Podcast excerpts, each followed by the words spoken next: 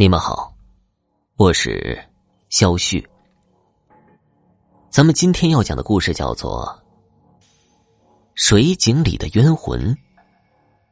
小时候，我们家院子里明明有一口水井，可爸爸还是每天一大早就到村子的大溪边打水。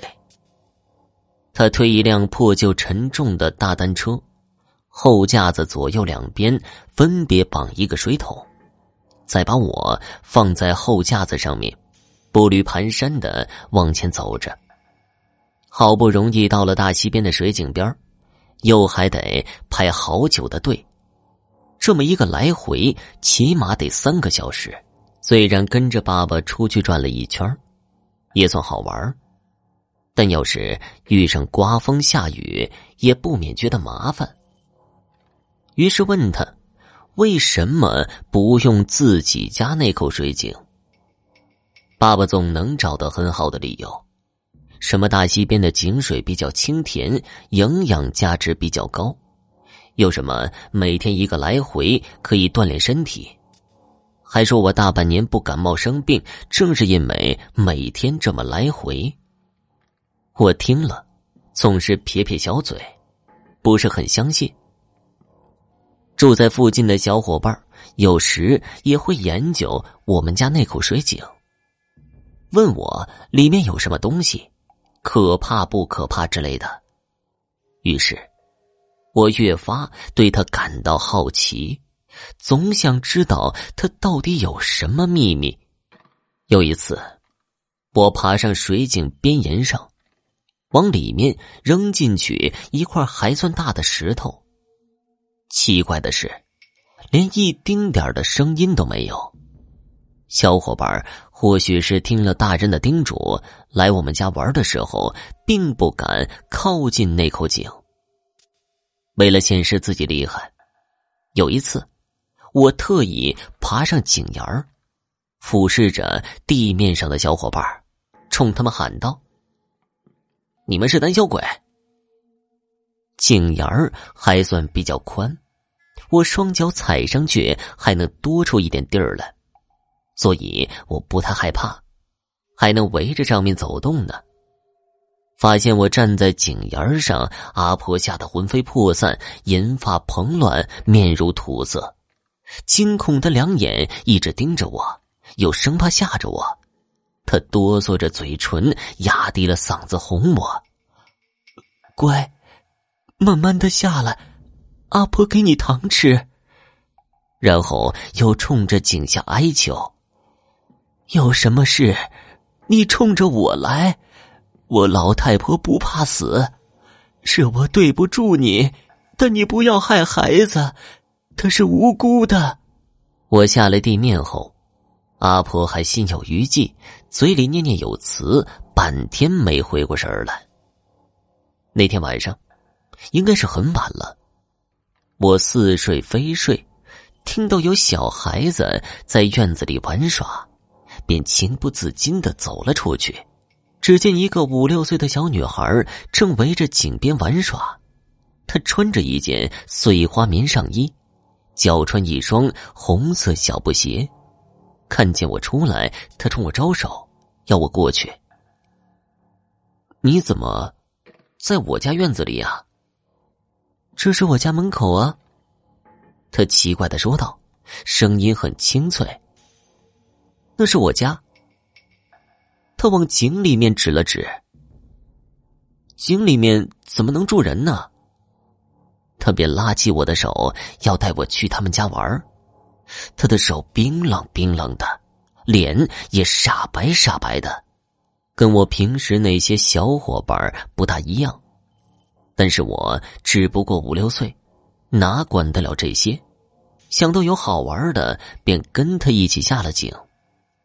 真没想到，井里面还有楼梯。虽然两边的石墙黑乎乎的，但并不妨碍下楼，而且里面干干的，没有水。我一直都住在这里，我带你去看我妈妈。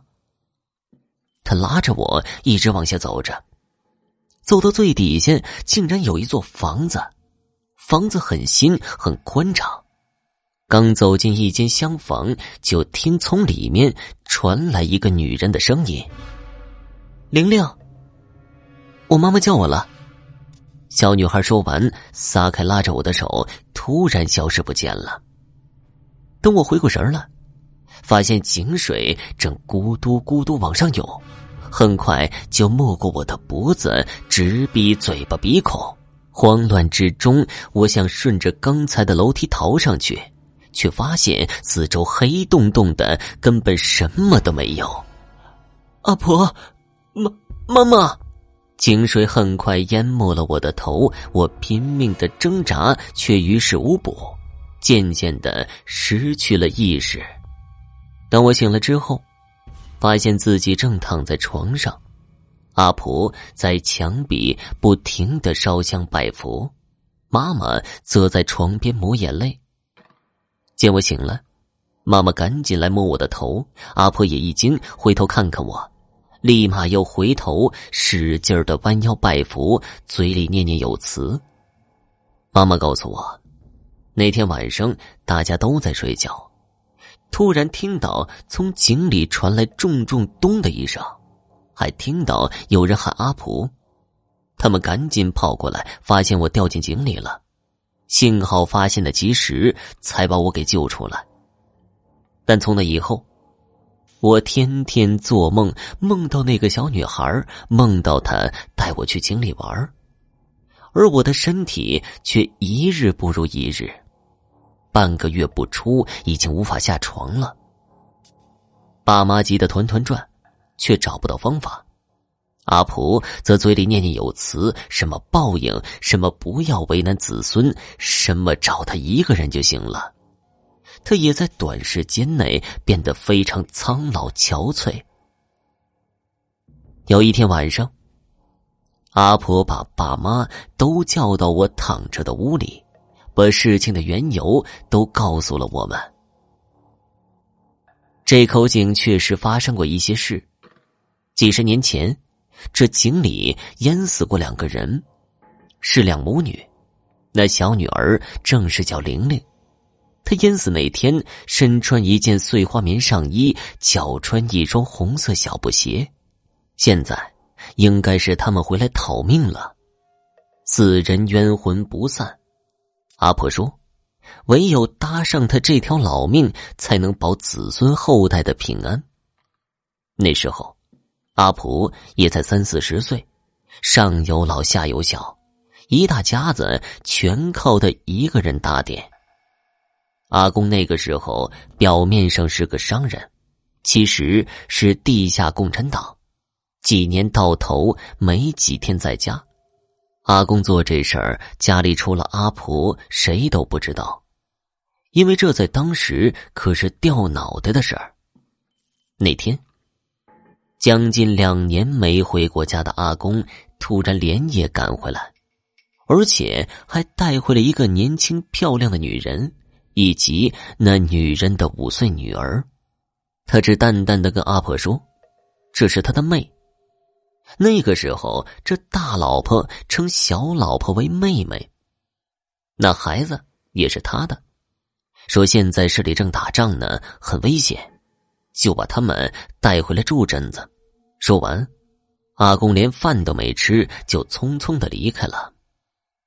看到这个年轻美貌的女人，身材高挑，穿一身白色旗袍，无不显得优雅有气质。再想到自己的老公跟这个女人竟然连孩子都那么大了，自己却傻愣愣的辛苦的帮他操持这个家，阿婆那个恨，那个妒忌。只恨不得上去掐死他，但为了这个家，他忍下来了，当做没事一样继续做自己的事儿。有一天，阿婆正在屋里放衣服呢，突然听见从院子里传来一声尖叫，紧接着是“咚”的一声，好像有什么掉水里了。阿婆赶紧跑出院子，直奔水井。只见井里隐约浮出一个黑色小脑袋。他知道，这是那个小女孩。阿婆刚想喊人来救命，突然一个想法，他闭上嘴巴，悄悄的回了屋子。许久之后，直到井里没再发出任何声音，阿婆才找人把小女孩捞上来。这个时候的小女孩已经是一具尸体了。那女人回到家，抱着小孩的尸体，连哭都哭不出来了。她抬头盯着阿婆看了许久。那天半夜。大家都沉沉入睡了，那女人抱着小女孩的尸体一起跳进了水井。大概一个月之后，阿公又趁夜回来一趟，这才告诉他，原来那女人并不是他的小老婆，那孩子也不是他的，他们是他一个战友的家属。那战友为了掩护阿公，暴露了自己，不幸被敌人杀害了。咽气前，他嘱咐阿公要照顾好母女俩。这母女俩因为身份暴露，在市里面已经不能待了，阿公便把他们带回了自己家。为了避免招人耳目，只好谎称是自己的小老婆，以保证他们的安全。讲完故事，阿婆回屋休息去了。第二天一早，我的病就神奇的好了。但同时，阿婆已经没了心跳，她躺在自己的床上，一脸平静的离世了。好了，听众朋友，本集播讲完毕，感谢您的收听。